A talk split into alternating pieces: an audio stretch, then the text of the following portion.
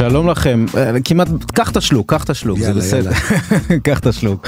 אה, שלום לכם, ההסכת שלנו, מה קורה כאן? אתם כבר שומעים ברקע את האורח שלנו היום, חבר הכנסת לשעבר והאקטיביסט שבהווה, אה, יגאל גואטה, שלום לך. שלום ליאור, שלום למאזינים, ברוך הבא אלינו. ברוכים הנמצאים. ההסכת שלנו, מה קורה אני כאן? מרגיש פה דרך אגב בבית, אז כן, נגיד אתה... ברוך הבא זה... יש לך פה תוכנית ב- בכאן רשת ב', נכון. נכון? כל יום אה, בזמן הערב מ-5 עד 6 וחצי, חוץ מימי רביעי, ויום שישי ב-11 תוכנית של fun, תרבות, כיף, ישר, מוזיקה. ישר פרומואים ועניינים, כן. קידומים, אתה מבין, אתה כבר למדת את העבודה, בקיצור. כן, מהר כנראה. כן, אז מה קורה כאן זה ההסכת שלנו, אנחנו בכל שבוע אה, נפגשים אה, כאן ומדברים עם אנשים שעובדים בתאגיד כדי קצת אה, ללמוד על מה שקורה כאן מאחורי הקלעים.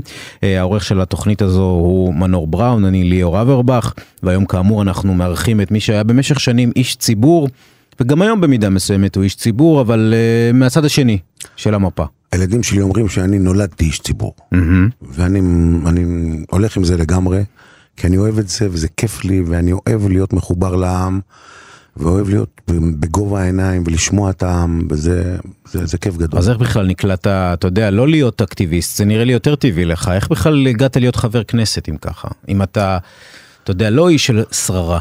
אני אגיד לך את האמת, אה, כל תחנה שעשיתי בחיים, אני לא יודע להסביר איך הגעתי. אבל החיים מובילים אותך, ואתה בסוף מוצא את עצמך שם. אה, איך הגעתי להיות חבר מועצת העיר בבני ברק לפני 20 שנה? גם בא- באותו, באותה צורה, אנשים היו באים אליי הביתה, דופקים בדלת, אה, אפשר עזרה כזאת, אפשר עזרה כזאת, בקטנה מה שנקרא, ולאט לאט זה התעצם, ולאט לאט אמרו, טוב, אם ככה, אז בוא תהיה חבר מועצה, ותוכל לעזור יותר, וזה וזה וזה. הייתי קרוב לשני עשורים חבר מועצת העיר. ושם באמת הייתה עשייה מדהימה. במידה מסוימת, העשייה בתור חבר מועצת עיר, הטאץ' עם האנשים, הוא הרבה יותר חזק מאשר חבר כנסת. כן. כי החברי כנסת קצת במידה מסוימת, קצת אה, אה, מרוחקים. אה, וזהו, עשיתי שם עבודה אה, ציבורית של קרוב לשני עשורים, והיה ממש ממש אה, סיפוק גדול מאוד. כן, אחרי זה אתה מאוד. עובר להיות מנכ"ל אלעד. נכון, מנכ"ל עיריית אלעד. אה, שם... בלאגנים, שחיתויות, כן, עניינים. כן, כן, הלכתי, דיבר איתי המבקר, קיבלתי צו הגנה, אבל אמרתי לו, תקשיב, אני לא באתי באמת להיות שוטר. באתי כדי לעזור לאזרחים, לעזור לעיר, לעזור לעירייה, לא באתי להיות שוטר, אז אני לא, כן, לא רוצה להיות ככה בצווים. נתמצת, אתה חושף שחיתות בתוך העירייה, מפטרים אותך, ואז אתה בעצם פונה למבקר המדינה. לא, ו- מבקר המדינה פנה אליי. אהה, אה, היה קצת בז מזה, ומבקר המדינה פנה אליי. אנחנו מדברים על איזה שנה? 2010. מהמם. וזה אמרתי, שמע, בוא, בוא, אני, אני לא באמת רוצה להישאר פה, אני לא באתי להיות שוטר, לא בשביל זה באתי, באתי כדי לעשות טוב לאנשים, לעשות טוב לעירייה, ואם הטוב שאני עושה הוא לא טוב בעיניהם, אז אני לא, לא, אז אתה נשאר שם איזה משהו כמו כמה חודשים, חצי שנה? לא, לא, שנתיים, אה, חצי שנה לא, בצו אח- הגנה, אחרי כן. הצו הגנה, זאת אומרת לא רוצים אותך שם, כן. מסתכלים עליך ככה באיזה עין כל בוקר שאתה בא לעבודה, אבל אתה כן. בא לעבוד כמנכ"ל. הכי מדהים שאתה רואה עובדים שממש נקרעים, נמצאים בין הפטיש לסדן, ראש העיר קורא להם, ואומר להם, אל תשתפו פעולה עם המנכ"ל, מהמם. והם באים אליי ובשקט אומרים לי, אנחנו איתך לגמרי, כי חלק מהעוולות שחשפתי גם פגעו בהם. ברגע ש, שסתם לצורך העניין עושים מכרז, ומביאים מישהו מקורב, בסופו של יום זה פוגע בעובדים, כי העובדים שאמורים להיות מקודמים לא מקודמים. ואנחנו איתך, ואנחנו, אמרתי להם, תקשיבו לי טוב טוב, אתם תקשיבו רק לראש העיר. אל תעשו טעות, מספיק שיראו אתכם אצלי במשרד, אתם תהיו מסומנים. הכל טוב, הכל בסדר גמור, אני יודע שכולכם איתי, אבל אל תבואו אליי למשרד. תקשיבו מה שראש העיר אומר לכם. אה, זה- ואחרי זה, כן. אחרי חצי שנה הלכתי, ואז אה, המשטרה הגיעה לשם, והיו חקירות, ו- ו- ומה זה ומעצרים, נגמר וסיפורים. בכתבי אישום? זה נגמר, נגמר בזה שהבנתי שבסופו של יום ראש העיר הלך הביתה, ולא יודע, עצוב עצוב מאוד. כן, תראה, אתה, אה, נדבר אולי גם על נושא מבקר המדינה, כי לא מזמן נבחר גם מבקר מדינה חדש, ממש בשבוע האחרון. נכון. אבל בוא נחזור שנייה לקריית שמונה, אתה נולדת שם, נכון? אתה בא משם, אה, גדל במשפחה מרובת ילדים. ברוכת אה, ילדים. ברוכת ילדים, אה, מצב כלכלי לא מי יודע מה. שדרך אגב, אנחנו בתור ילדים לא ידענו שהמצב היה לא מי יודע מה, כי כולם היו כך. אהה, וזה זה הכיף כאילו, אתה, אתה הולך עם מכנסיים אה, קרועות לבית ספר, וכולם עם, אותה, עם אותו דבר. אז כך שאתה לא מרגיש שאתה במצב כלכלי אה, נחות ממישהו. אתה- זה בדיוק זה מה שרציתי לשאול אותך, כי כשאתה גדל באיזושהי שכונה, באיזושהי מציאות, באיזושהי בועה, כל אחד והבועה שלו, צריך הרבה, צריך, צריך להיות רגע אחד שבו נופל איזה אסימון שאתה אומר, וואלה, החיים האלה שאני חי אותם לא חייבים להיות ככה. זה, זה בר שינוי. אתה זוכר רגע כזה שאתה אומר, האופן שבו המשפחה שלי, החיים שלי, האופן שבו גדלתי, זה לא חייב להיות ככה, זה לא ככה זה בכל רק מקום. יותר מאוחר כשאתה מבין שיש חיים אחרים. כי כשאתה גדל בתור ילד, אתה לא באמת מבין את החיים. אתה לא באמת מבין אה, אם אתה מצב כלכלי טוב או מצב כלכלי לא טוב, כי באמת פחות או יותר כולם אותו דבר, בשוליים אלה שקצת יותר. לא היו אנשים שמסתובבים פורשה בקריית שמונה, אין, אין דבר כזה. כן. גם לא היו רמזורים.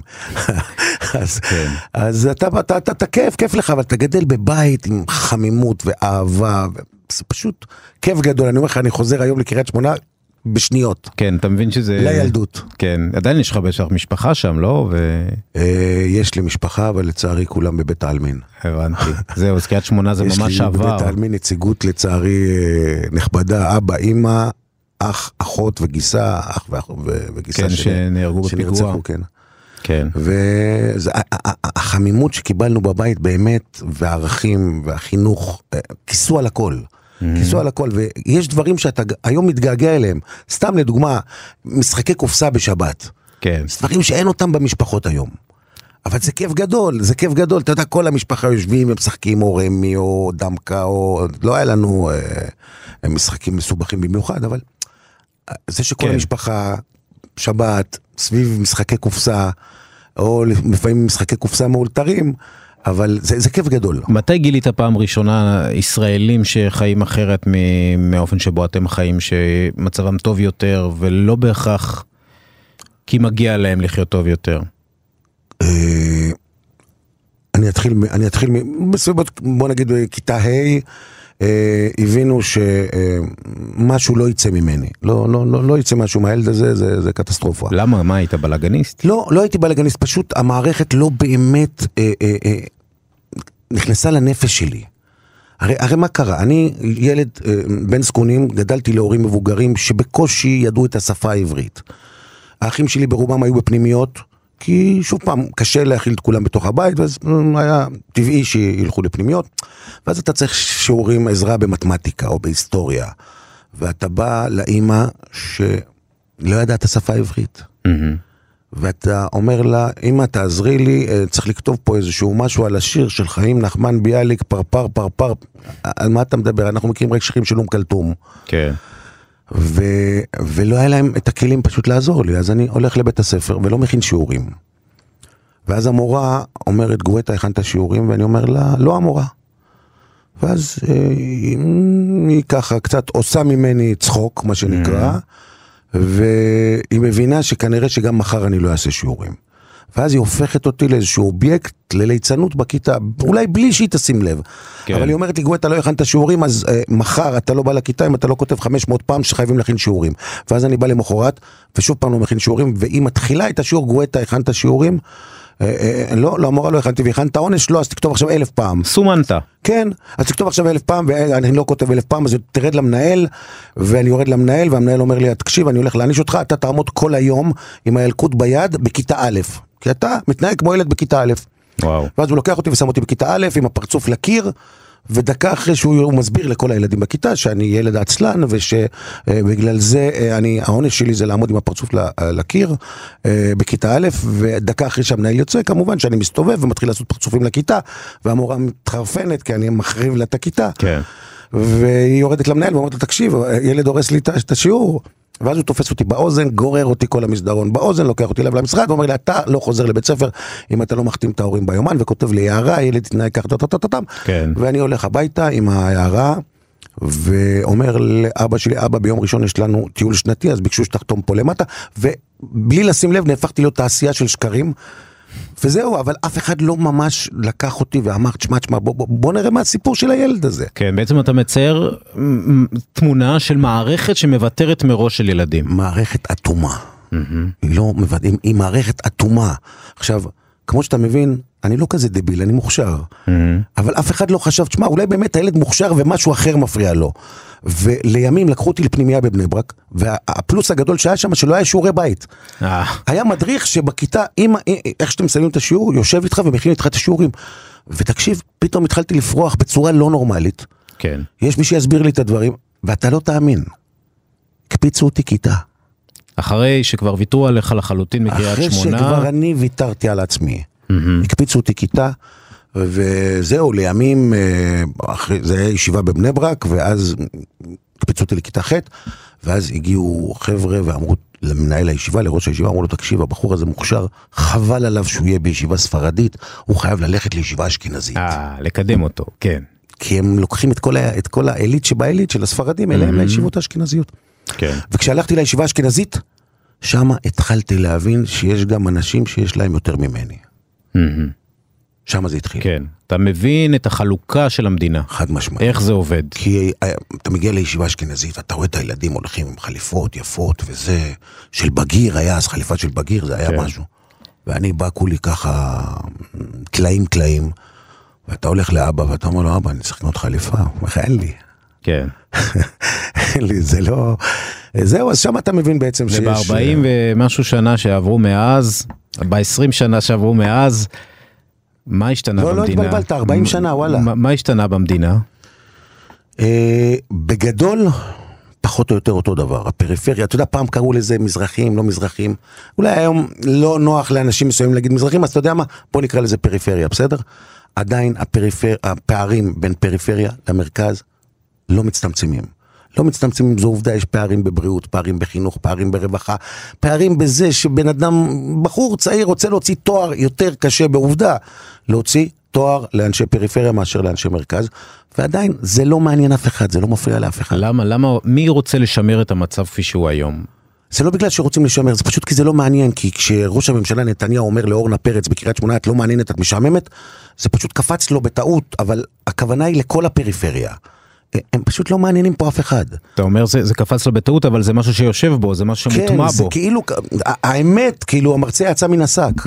אבל זו ההתייחסות, ותראה מה קרה בבחירות האחרונות. המפלגות החברתיות נעלמו.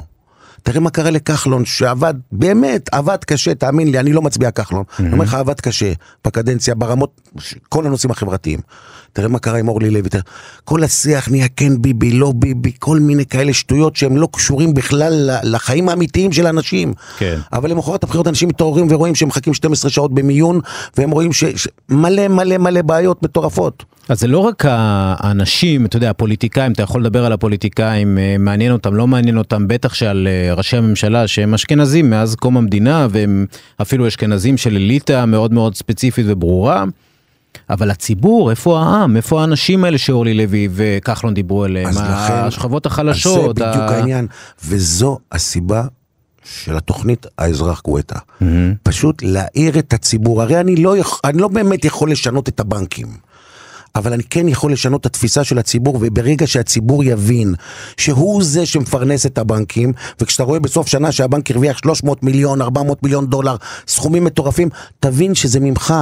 זה מה, מהאזרח הזה מקריית שמונה ומעפולה ומבית שאן ומירוחם, משם הבנק עושה את המאות מיליונים שלו, והוא צריך להבין שמגיע לו גם לקבל תשובות ומגיע לו יחס, ולא מגיע לו שידרכו עליו. ומותר לו גם לעבור בנק. אה, יש לנו, אנחנו, יש, יש לנו סיכוי, זה כוחות בכלל אנחנו מול הבנקים, אנחנו מול המערכות, סיכוי, מול בוודאי, הפוליטיקאים, בוודאי ש- מול בעלי ההון. יש לנו בהחלט סיכוי. תקשיב, אם מחר בבוקר כולנו נחליט שאנחנו לא אוכלים גבינה לבנה, היום בערב עולה תוכנית על נושא גבינות תנובה, כן. המחירים. באירופה אנחנו קונים בשליש מחירים, בארץ פי שלוש, פי שלושה מאירופה, אין לזה שום הצדקה בעולם, אין כן. שום הצדקה. אבל אם הציבור יבין שאין שום סיבה בעולם שהוא ישלם אה, אה, אה, אה, שישה שקלים על משהו שבאירופה עולה שני שקלים, והוא לא יקנה, הוא פשוט לא יקנה. תאמין לי, שאנחנו- אתה תראה שהכל ירד. כן, שאנחנו ראינו את מחאת הקוטג' ב-2011, וראינו את האנשים שנוהרים לרחובות ברוטשילד, בשדרות רוטשילד, כן. אלה לא היו אנשים מקריית שמונה או מנתיבות או מאופקים. אתה צודק, אתה צודק במאה אחוז, אתה יודע למה? למה? כי אותו ציבור שדופקים אותו, הכי הכי מוחלש, אין לו את הפריבילגיה לעזוב יום עבודה ולהפסיד 200 שקלים ולבוא לרוטשילד. זו בדיוק הבעיה האמיתית. הוא לא מסוגל להפסיד יום עבודה, בטח לא שבוע ובטח לא חודש, ולכן אנחנו צריכים להיות להם לפה. כי האנשים האלה, הם, הם חיים בהישרדות. והמערכות הגדולות... זו המטרה שלהם, שהאנשים האלה יחיו עם הראש באדמה ולא יצליחו אפילו להרים את הראש. כן. כך שכשהוא יבוא לבקש 20 אלף שקל הלוואה כדי לעשות בר מצווה לבן שלו, הוא יבין שאותו פקיד שנותן לו את ה-20 אלף שקל הוא מלאך. הוא מלאך, הוא צריך להגיד לו, מה זה מלאך? כן, כן, הוא צריך להגיד לו תודה רבה אלף פעם. הלו. המיליונים שאתה, שאתה שומע בסוף שנה, מאות מיליונים שהם עושים, זה ממך. ותעמוד על שלך ותגיד, אני רוצה לדעת כמה ריבית אני משלם. ואם יגידו לך 9%, תגיד למה? למה? אז, אז אלה המערכות uh, הבנקאיות, ואתה היום מראה את בעלי ההון, את תנובה, אתה הולך uh, והולך מנסה לדבר עם המנכ"ל שם ללא הצלחה גדולה, uh, ו, אבל אני שואל... שדרך אגב, כן. ההצלחה הגדולה מבחינתי, זה שהמנכ"ל לא רוצה לדבר איתי. Mm-hmm. כי כל הציבור יבין כמה הם מורמים מעם, ואם אליי, שאני בא עם צוות וחבר כנסת לשעבר וסיפורים, הם לא מתייחסים בכלל, כי הם מרגישים שהם מורמים מעם. אתה, מי אתה בכלל שניתן לך תשובה למה אני, למה אני מרוויח 300 מיליון בשנה? כן. אז, אז, אז לאזרח ההוא בירוחם הוא ייתן תשובה, הוא לא מעניין אותו, הוא לא סופר אותו בכלל. כן, אבל מה עם המערכות הפוליטיות? אתה יודע, המפלגה שאתה היית חבר בה, ש"ס, זה, ש... זה הטיקט שלה. על זה היא צמחה, על זה היא הפכה להיות גדולה כפי שהיא היום. על הטיקט של החבר'ה האלה, האנשים האלה, להחזיר להם את הגאווה, להחזיר את הגאווה המזרחית. עד כמה היא, המפלגה הזאת שינתה את מצבם? תראה, בגלל ש"ס הרבה דברים במדינה השתנו. המון דברים. תשמע, יש היום אנשים שנמצאים בקדמת הבמה, והתפיסה השתנתה, התפיסה השתנתה, אבל עדיין, עדיין כשמדובר באזרח הקטן, עדיין רומסים אותו, עדיין דורכים עליו. ובדיוק לשלב הזה הגענו כש... אחרי שסיימתי את עבודתי, את um, התרומה שנתתי בעיריית בני ברק, ובעצם הלכתי לכנסת, ועכשיו אני עושה את התוכנית הזאת בגלל שבשנתיים שהייתי בכנסת הבנתי איך הדברים עובדים מבפנים mm-hmm. וכשאתה מגיע לדיון בוועדת כלכלה או בוועדת כספים ואתה רואה את ראשי הבנקים מגיעים עם סוללה של עורכי דין וסוללה של לוביסטים ואתה אומר וואלאק, הם יותר חזקים מחברי הכנסת בכנסת. כן. בית המחוקקים הוא ביתם, לדעתי, של כל בעלי ההון. הם קובעים את החוקים. אבל יכול להיות שלמפלגות השונות ולש"ס במיוחד, יש אינטרס שהבן אדם בקריית שמונה יישאר אותו דבר. לא יתקדם כלכלית בחיים, לא, לא יפתח לא, את הראש לא, שלו. זה, זה שטויות, זה בלוף. לא? לא, זה בלוף, זה בלוף. אתה רואה שבסופו של יום גם בסוף, בסוף, בסוף האזרח בקריית שמונה בסוף לא הצביע. Mm-hmm. אבל, אבל אה, האנשים צריכים להבין מהפכות מגיעות או מלמעלה או מלמטה. אני, פחות או יותר במסקנה שלי, הגעתי לזה שכנראה, כנראה שמלמעלה הם לא יגיעו. יש פה כוחות מטורפים, כוחות חזקים מאוד. מי, מי הכי חזק? מי מנהל את המדינה? בעל המאה הוא בעל הדעה. בעלי ההון? בעלי ההון. ככל שיש לך יותר כסף, אתה יותר בעל השפעה, אתה יותר יכול להלך אימים על המערכת, וככה זה עובד. אז מה צריך לעשות? מה הציבור צריך לעשות? לצאת לרחובות? הציבור צריך קודם כל, כן, לצאת לרחובות, חד משמעית, כן, לצאת לרחובות, ובעיקר, בעיקר, בעיקר, אתה יודע מה, אני לא אוהב להגיד את המילה הזאת, אבל כך קוראים לזה, להחרים גופים או מוצרים שאנחנו יודעים שעושקים אותנו. אל תסכימו לזה. אין שום סיבה בעולם שנשלם כל כך הרבה כסף. אין שום סיבה בעולם שיחתימו אותי על, על מסמכים שאני לא יודע לקרוא אותם אפילו. לא מדבר על להבין אותם. לא יודע לקרוא אותם. אתה יודע מה? גם הפקיד בבנק לא יודע להסביר אותם. כי הם כתובים בכלל בשפה משפטית, כל, כל, כל, הכל שם מובנה בצורה כן. כל כך מסודרת. זה לא סתם שהמילים, שהאותיות הן אותיות קטנות, וזה לא סתם שזה כתוב בשפה שאף אחד לא מבין אותה, זה משהו מובנה, שבחיים לא תבין, ותמיד, תמיד, תמיד, כשאתה תגיע ותגיד, רבותיי, בואנה, אתם רימיתם אותי פה, אומרים, לא, לא, מה אתה מדבר? תסתכל, סעיף 911 א', 3. כן. כתוב במפורש שידך על התחתונה. ואנחנו אז, צודקים. אז בעצם במקום שאתה יושב כמעט שנתיים בכנסת, כמעט, עוד לא השלמת אפילו שם שנתיים, פחות, נכון? כן. פחות משנתיים. כן. אתה אומר זה לא מקום שבכלל אפשר לשנות משם דברים אה, מהותיים בחברה לא, שלנו. לא, זה לא מה שאני אומר, אני אומר שאפשר, זה קשה מאוד מאוד. תקשיב, למה אני אלך רחוק? Mm-hmm. שכר מינימום לאנשים שהם נכים 100%, מוגבלים, נכה 100%. כן. מקבל 2,340 ומשהו שקלים בחודש. מישהו בכדור הארץ חושב שנכה 100% על כיסא גלגלים, שאין לו הכנסה ממקור אחר, יכול לחיות ב-2,348 שקלים? תגיד לי אתה.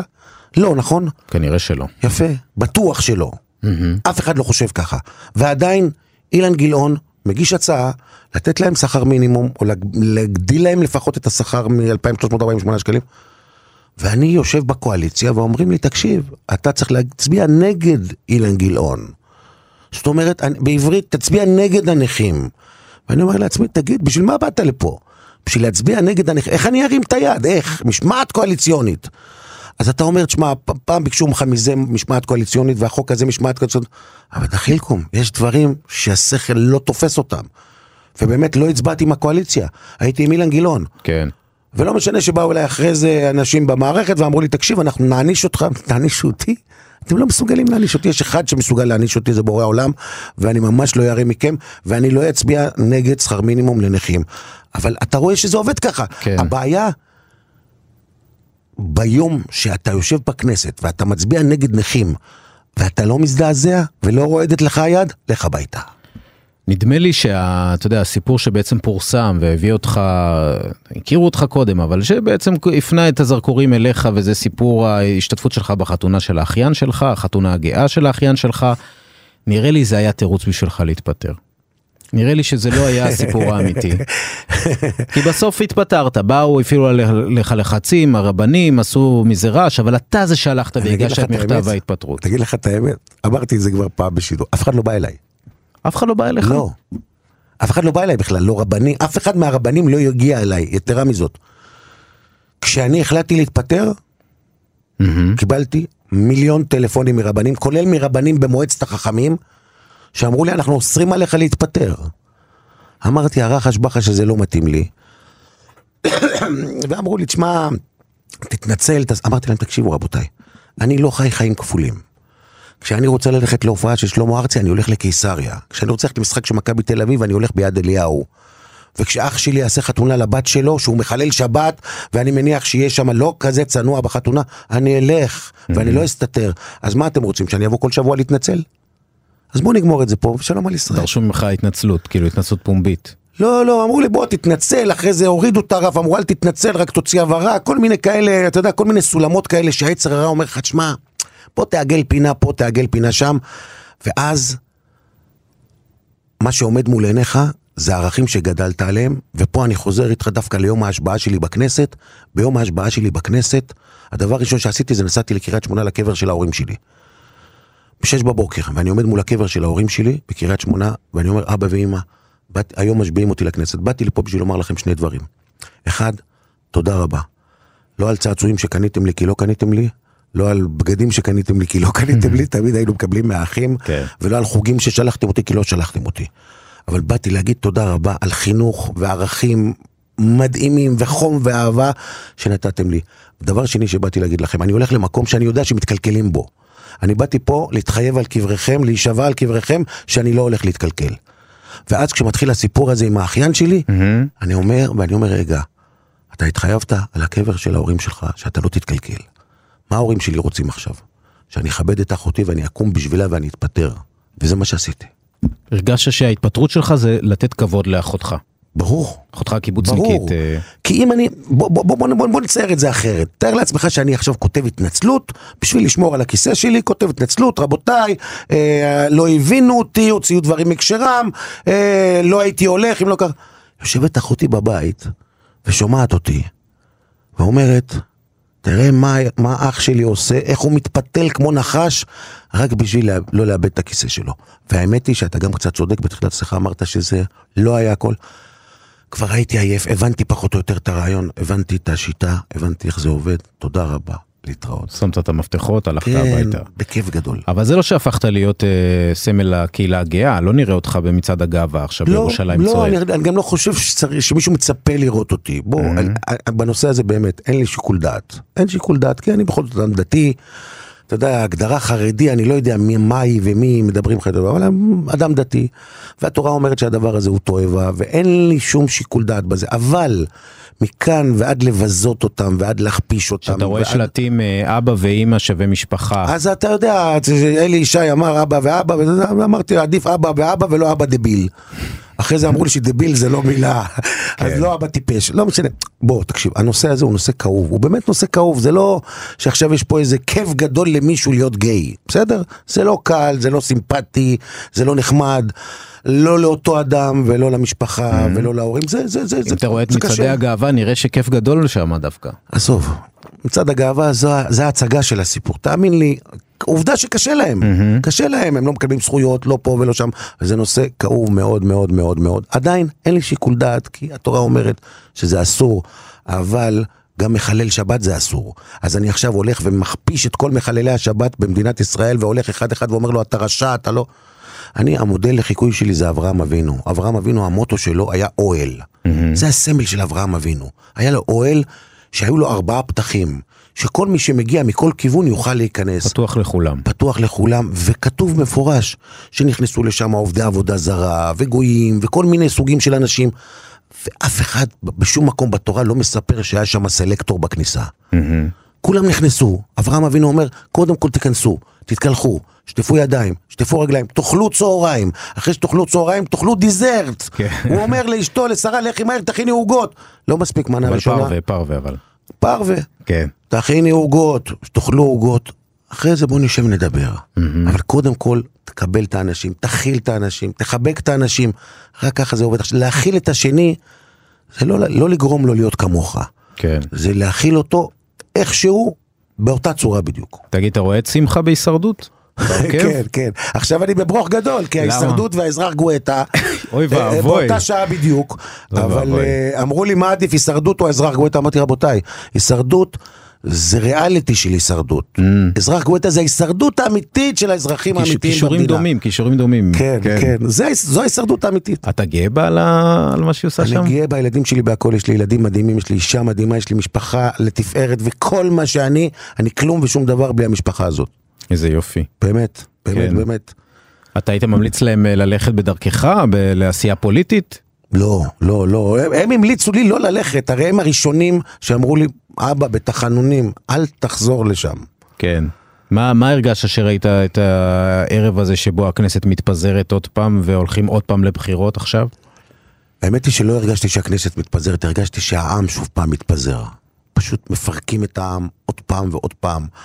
הרי הייתה מערכת בחירות נוראית, עם שיח אלים וקטסטרופלי, ולא באמת, אתה רואה, פשוט לא מדברים על הבעיות האמיתיות, מדברים על הצוללות של זה ועל הפלאפון של זה. זה לא והכל. בעיות אמיתיות? לא, לא, זה לא הבעיות האמיתיות, הבעיות האמיתיות זה העם, זה הבעיות האמיתיות של העם, שסובלים יום יום, שעה שעה, אלו הבעיות האמיתיות. אז, אז יש פה קצת גניבת דעת של הציבור, כאילו ממש גונבים דעת. קצת כל מיני הצגות ונאומים באיפא"ק ו- ו- ו- ו- אתה ונשיא יכול לתת לי ברזיל איזה ונשיא. פרשנות פוליטית של הדבר הזה שקרה פה, של ה... איך זה שלא הצליחו להרכיב בממשלה שני אנשים, שבעצם שניהם חולקים אה, עמדות ימניות, אין שום סיבה שלא ישבו ביחד, בסופו של דבר לא יושבים ביחד, בסופו של דבר שניהם מצביעים כדי לפזר את הכנסת. ובסופו של דבר ראש הממשלה גרם שאיווט ליברמן יצא ממשרד הביטחון בבושת פנים. ועל זה הוא לא סולח לו. אני מניח שיש עוד כמה דברים שהוא לא סולח לו. אל תשכח שהוא היה מנכ"ל אצלו, ו... זה אותנטי אתה אומר האיבה כן, ביניהם? כן, כן, זה כן. לפי אמיתי? דעתי איווט ליברמן בסופו של יום באמת לא יכול להתנהל עם נתניהו. בנוסף לכך שהוא גם בחר לו עוד טייטל. תשמע, הטייטל של הרוסים לבד כנראה לא ממש אה, יכול להביא עשרה מנדטים. ואתה רואה שכשמדברים מדינת הלכה, מדינת הלכה, פתאום זה, זה מעלה בסקרים, וכנראה שזו גם אסטרטגיה. לא משנה שאני אה, אתמול בשידור דיברתי על זה קצת. אנשים לא מבינים, סליחה שאני אומר, אין דבר כזה מדינת הלכה. אין חיה כזאת. כן. אנחנו לא סוקלים אנשים ואין לנו סנהדרין וזה שטויות במיץ עגבניות. זה שסמוטריץ' אמר שהוא רוצה שבתי המשפט יאמצו את המשפט העברי, לפי דעתי העיתוי היה גרוע, אבל היה גרוע בגלל הקריירה האישית שלו, כי כנראה זה דפק לו את המינוי. לא, ובגלל שהוא גם הוא נפל לפה של ליברמן. כאילו, ליברמן אומר, אתם רואים מה שאמרתי לכם, לא טעיתי, הולכת להיות פה ממשלת אה, כן, הלכה. אבל זה מראה איזשהו פחד עמוק שיש כנראה אצל ציבור רחב בישראל, הציבור הלא דתי בישראל, שבאמת באמת מפחד, שהוא מפחד ממלחמות השבת, מפחד מזה שאין תחבורה ציבורית, מפחד שילכו וישתלטו לו על, על, על כל חלקה טובה. בדיוק כמו שהחרדים מפחדים שהולכים להשתלט להם על הבית ולקחת להם את הילדים לצבא. אבל מה? זה הכל פטה מורגנה, זה הכל בלוף. זה הכל שקר. אלא מה? פוליטיקאים שרוצים להצדיק את הקיום שלהם, מקצינים את העמדות שלהם. הרי אם כולם יחשבו, יחשבו אותו דבר, אז למה צריך כל כך הרבה מפלגות? אלא מה? הפוליטיקאים מקצינים את העמדות שלהם בשביל להצדיק את הקיום שלהם. בטח, צריך עוד מפלגה. כן. למה? כי אני חושב אחרת. והם משסעים אותנו ומפלגים אותנו. תאמין לי, 90% מהחברים שלי הם חילונים בכלל. אף אחד מהחברים שלי לא חושב שאני רוצה להחליט לו איך תהיה לו השבת, ואיך החיים שלו יהיו, ומה יהיה במטבח שלו, ומה הוא יאכל ומה הוא ישתה. אפילו יושב ראש ש"ס אריה דרעי אמר, אין לי שום רצון להחליט לחילונים בתל אביב איך תיראה השבת שלהם. כן. אבל מצד שני, צריך לזכור גם שמי שאמר שיותר ממה שעם ישראל שמרו על השבת, השבת שמרה על עם ישראל, זה אחד העם, זה לא האדמו"ר מקוצק. אז מה, מה החזון שלך מבחינת שבת? מה, איך זה אמור להיות? בערים מסוימות? בכל המדינה? ש... היעדר תחבורה ציבורית בשבת למשל. אני אסביר שוב פעם. הרי ברור שבסופו של יום אנחנו צריכים להיות קצת שונים מגרמניה ומאיטליה ומספרד, אלא אם כן אנחנו רוצים להיות עם ככל העמים, אוקיי? אם החלטנו שאנחנו רוצים להיות ככל העמים, וואלה, בואו נלך על זה. בואו תתפרעו, תעשו מה שאתם רוצים. אבל בסופו של יום אנחנו כן רוצים הרי קצת את המסורת, ואנחנו כן רוצים את השבת כ- כ- כ- כמנוחה, ואנחנו כן רוצים שהעובדים המוחלשים לא יקראו אותם בשבת כי הם מקבלים 200 אחוז, וכל המכלול הזה צריך ליצור איזשהו מצב שבאמת יש פה דברים שהם סמל של עם ישראל. אנשים נהרגו בשואה בגלל, בגלל, גם בגלל שמירה על השבת, בגלל יהדותם. בגלל היותם יהודים. אז לא, אין- אין תחבורה, גם בתל אביב אתה נגד תחבורה ציבורית בשבת? לא, לא, אני לא נגד כלום. אני רק שבעד האם אתה בעד תחבורה ציבורית בשבת בתל אביב? תקשיב, אני לא, אני התראיינתי בהמון המון תחנות, בהמון המון, גם טלוויזיות וגם תחנות רדיו, אה, בשום מקום בעולם לא שאלו אותי את השאלה הזאת, חוץ מהתאגיד, שחשבתי שיעשו לי רעיון מחבק, אתה יודע אני ככה. מאוד מחבק אותך, מקל, זה מלא אתה אהבה, מקשה ש- עליי. שאלה מלאה תקשיב, תקשיב, אהבה. תקשיב, אני, אני בעד, אני בעד, שמה שיש, שיישאר. אף אחד לא רוצה לקחת את מה שיש. אבל יש הרבה אנשים שלא טוב להם איך שעכשיו. גם יש, לי- אה, גם- אתה דיברנו נגיד על הקהילה הגאה, נישואים אזרחיים. אז אתה יודע מה, יש הרבה אנשים גם לא יכול- בקהילה הגאה. אני יכול ש- לשפוך פה את ליבי ולהגיד לך שגם כן. לי לא נחמד שאני לא יכול ללכת לתיאטרון הבימה ולראות הצגה שהיא צנועה. כי כל הצגה שם זה או עם בחורות ערומות, או עם אני לא יודע מה, למה לא מגיע לי הצגה אחת איכותית בלי בחורה עם ים? פגיע- זה פגיעה בזכויות האזרח שלך, זה שאתה לא יכול ללכת להבימה, כן, אבל אז אתה יכול ללכת לאירוע מת- עם לא, לא, לא, הפרדה. לא, למה? סליחה, אני לא רוצה עם הפרדה. אתה יכול, סליחה, יש בישראל מגוון... תיאטרון הבימה מקבל תקציבים כן. מהמדינה, ובית לסין, וכל התיאטרונים, והקאמרי וכל אלה. אני חלק מזה, אני משלם מיסים. כן. כן. משלם מיסים, בגלל זה לא נשאר לי כלום ממה שאני מקבל בתאגיד. אבל אני גם משלם מיסים, ואני רוצה ללכת להצגות, אני רוצה תרבות. אף אחד לא חושב שגם לי מגיע תרבות. אה, אף אחד לא חושב שאתה מגביל אותי ברגע שכל הצגה זה עם נשיקות ועם סקס ועם בגדי ים. ואם גברת אה, רפורמית רוצה ללכת ללמוד בישיבה שמקבלת תקצוב מהמדינה, היא יכולה לעשות את זה? שתלך. היא תלך, ייתנו לה להיכנס, היא לא משלמת על זה מכיסה כספי מיסים? אגיד לך- אני אגיד לך מה הסיפור. רגע, את הנושא הראשון סיימנו, אנחנו עוברים לרפורמים? אנחנו מדברים על כל. הנושאים יחד. אוקיי, אוקיי, נדבר על הכל. לכן אני כן. אומר שוב פעם, בדיוק כמו שאני מבין את הבימה, שהם לא יכולים, הם מוגבלים עכשיו מלעשות הצגות, שהכל יהיה צנוע, ולא יהיו מילים גסות, ולא יהיה סקס, ולא יהיה זה. תבינו גם אותנו, אנחנו נבין אתכם, אתם תבינו אותנו. כל השאלה זה כמה אתה רוצה להקשיב לי, וכמה אני רוצה להקשיב לך. הסיפור של הרפורמים, אני בתור ילד, בבית הכנסת בקריית שמונה, אבא שלי היה גבאי של בית כנסת גדולה מאוד, ומרשימה מאוד בקריית שמונה. והיו אנשים שמגיעים בשבת עם הרכב, אבל היו חונים רחוק, הם היו חונים ליד הבית שלנו, ואני הייתי בא ברגל לבית כנסת, והייתי מלשין לאבא. אומר אבא, אתה יודע, הוא הכנע את האוטו למעלה, בשבת. הוא אומר לי, אוי ואבוי לך אם תגיד לו מילה. אמרתי, למה? הוא אומר לי, תקשיב טוב, תחשוב על הדברים הטובים, למה הוא שם את האוטו למעלה קילומטר מהבית כנסת? אחד, כי הוא מכבד, שתיים, כי כנראה הוא גם קצת מתבייש. תכבד אותו רק על זה.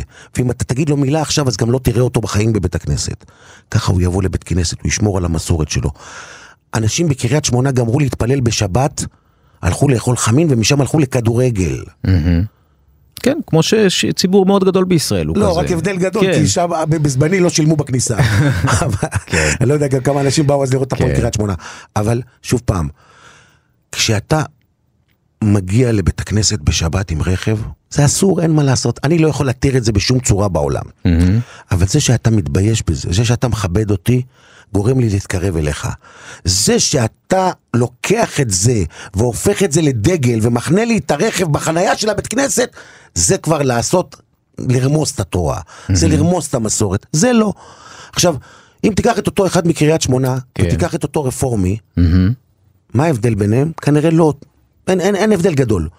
פשוט ההוא קורא לעצמו מסורתי, וההוא לקח את זה ועשה מזה תורה שלמה כדי לעקור את הדת וקרא לזה רפורמי. למה? כלומר- רפור- היהדות הרפורמית זה העקירה של הדת, בעיניך. ברור, לא כן. בעיניי, ז- זו עובדה. כי הרי, בוא, עם כל הכבוד, נשות הכותל לא מניחות כל יום תפילין. הן מניחות רק מתי שהטלוויזיה באה. זה לא... עכשיו, לכן אני אומר, הרחבה של הכותל מהמם. קיימת מעל 16 שנה. כן. חוות הרפורמים בכותל קיימת מעל 16 שנה. עושים שם טקסים, עושים שם בר מצווה. מישהו אמר משהו? מישהו דיבר משהו? לא, יש גם התנכלויות לא, לא, כשמגיעים. לא, לא, לא, כן. לא, לא, לא, לא, לא מסכים. אין שום התנכלויות. 16 שנה לא היו שם שום התנכלויות ושום כלום. אלא מה? הם רוצים שזה יהיה בחוק. כאילו, וואלאק, 16 שנה אתה שם, אף אחד לא מפריע לך, אף אחד לא מצייץ, אף אחד לא כלום. אתה רוצים שזה יהיה בהחלטת ממשלה. למה? למה? למה? אז בואו, תתקרבו אתם קצת. הרבה יותר קל לך לדבר על אה, רפורמים מאשר קל לך לדבר על תל אביבים, אתה יודע, אה, יהודים, כי אני חושב אה, שתל אביבי. ממוצע הוא לא רפורמי. לא, לא רפורמי. אני אומר יהודי חילוני תל אביבי, או ערבי חילוני תל אביבי, אני לא יודע כן. מה, שרוצה לנסוע לים בשבת בתחבורה ציבורית. האם לאפשר לו או לא? הוא רוצה לרדת לקיוסק שלו, לא אכפת לו, אתה אז- יודע. אז הוא רוצה אומר- לקנות מסטיק אז בשבת. אני- אז אני אומר שוב פעם, אם באמת מדובר, אתה יודע, אני יודע מה, במשפחות שעשרה ילדים שאין להם עכשיו מה לאכול בשבת וצריכים את, ה, את האוכל לילדים, אז אתה יודע, זה רחמים. אבל בינינו, אתה יודע, מי, מי, מי הולך ל, ל, ל, לחנויות נוחות האלה? זה אחד שיושב בסטלה עכשיו ככה בשנקין, והוא אחרי מנה נחמדה של גראס, וואו. ובא לו משהו מתוק בשביל לשבור את הקריס. עד כדי כך. סתם, אה, אני די, מתלוצץ. זה מאוד כן. סטריאוטיפי. כן, כן, סתם, לא יפה, לא יפה. בצחוק. לא, כן. עשינו את זה בצחוק באמת. כן. אבל כאילו, זה לא באמת עכשיו אנשים שאין להם מה לאכול, ואוי ואבוי, מה יהיה הסופר סגור. אתה לא. אומר רק במקרים, אה, מקרי חירום. לא מקרה חירום, מקרים שבאמת, אתה יודע, אנשים צריכים את זה כדי לחיות. חוץ מזה, אתה יודע, יש מלא מקומות, כל ה... אתה יודע ש, שכל המקומות של התרבות והפנאי פתוחים בשבת. אין עם זה שום בעיה, אף אחד לא אומר עם זה כלום, אבל אתה יודע מתי תהיה בעיה? מתי שיתחילו להציף את זה, ויגידו, רגע, זה פתוח בחוק, אז בוא נפתח עוד משהו בחוק, אז החרדים יגידו, רגע, רגע, רגע, אתה יודע מה, בוא נסגור גם את זה בחוק.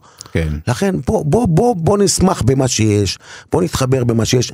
גם לי לא הכי קל, ואין לי את כל מה שאני רוצה בחיים אה, אה, במציאות הזאת, וגם לאדם חילוני אין. אבל הדבר הראשון שעשיתי כשנכנסתי לכנסת, ואני כל הזמן משבח אותו, הוא בן אדם מדהים בעיניי, אחד האנשים שאם עזבתי את הכנסת וצר לי, זה בגלל שאני לא, לא פוגש אותו, קוראים לו אילן גילאון. והתחברנו מאוד, במיוחד בוועדת עבודה והרווחה בנושאים החברתיים, התחברנו מאוד, הבן אדם ממש פעיל חברתי, אמיתי, אמיתי ברמה איבריו. וישבנו ואמרתי לו, אילן, תקשיב, בוא נשתף פעולה, בוא נעבוד ביחד. הרי בסופו של יום, מכל המאה אחוז שיש לנו בחיים, על כמה אנחנו חלוקים? כמה אני ואילן גילאון חלוקים? כמה? 15 אחוז? כן, זה הכל. גס, הייתי לארג', היה ברית הזוגיות ותחבורה בצבת, אבל יש עוד מיליון נושאים שאנחנו מסכימים עליהם. אנחנו מסכימים שלא יכול להיות שזוג צעיר שמרוויח 15 אלף שקל בחודש לא יכול לקנות בו בית. מסכימים על זה, כן. אנחנו מסכימים שאימא חד הורית לא יכול להיות שהיא לא תצא לעבודה כי אם היא יוצאת לעבודה אז, לא, אז, אז מחייבים אותה לשלם למעונות, מטורף. כל הדברים החברתיים, כל הקשיים שיש פה, אנחנו מסכימים עליהם. בוא נתעסק ב-85% שאנחנו מסכימים, תאמין לי, ה-15% ייפטרו מאליהם.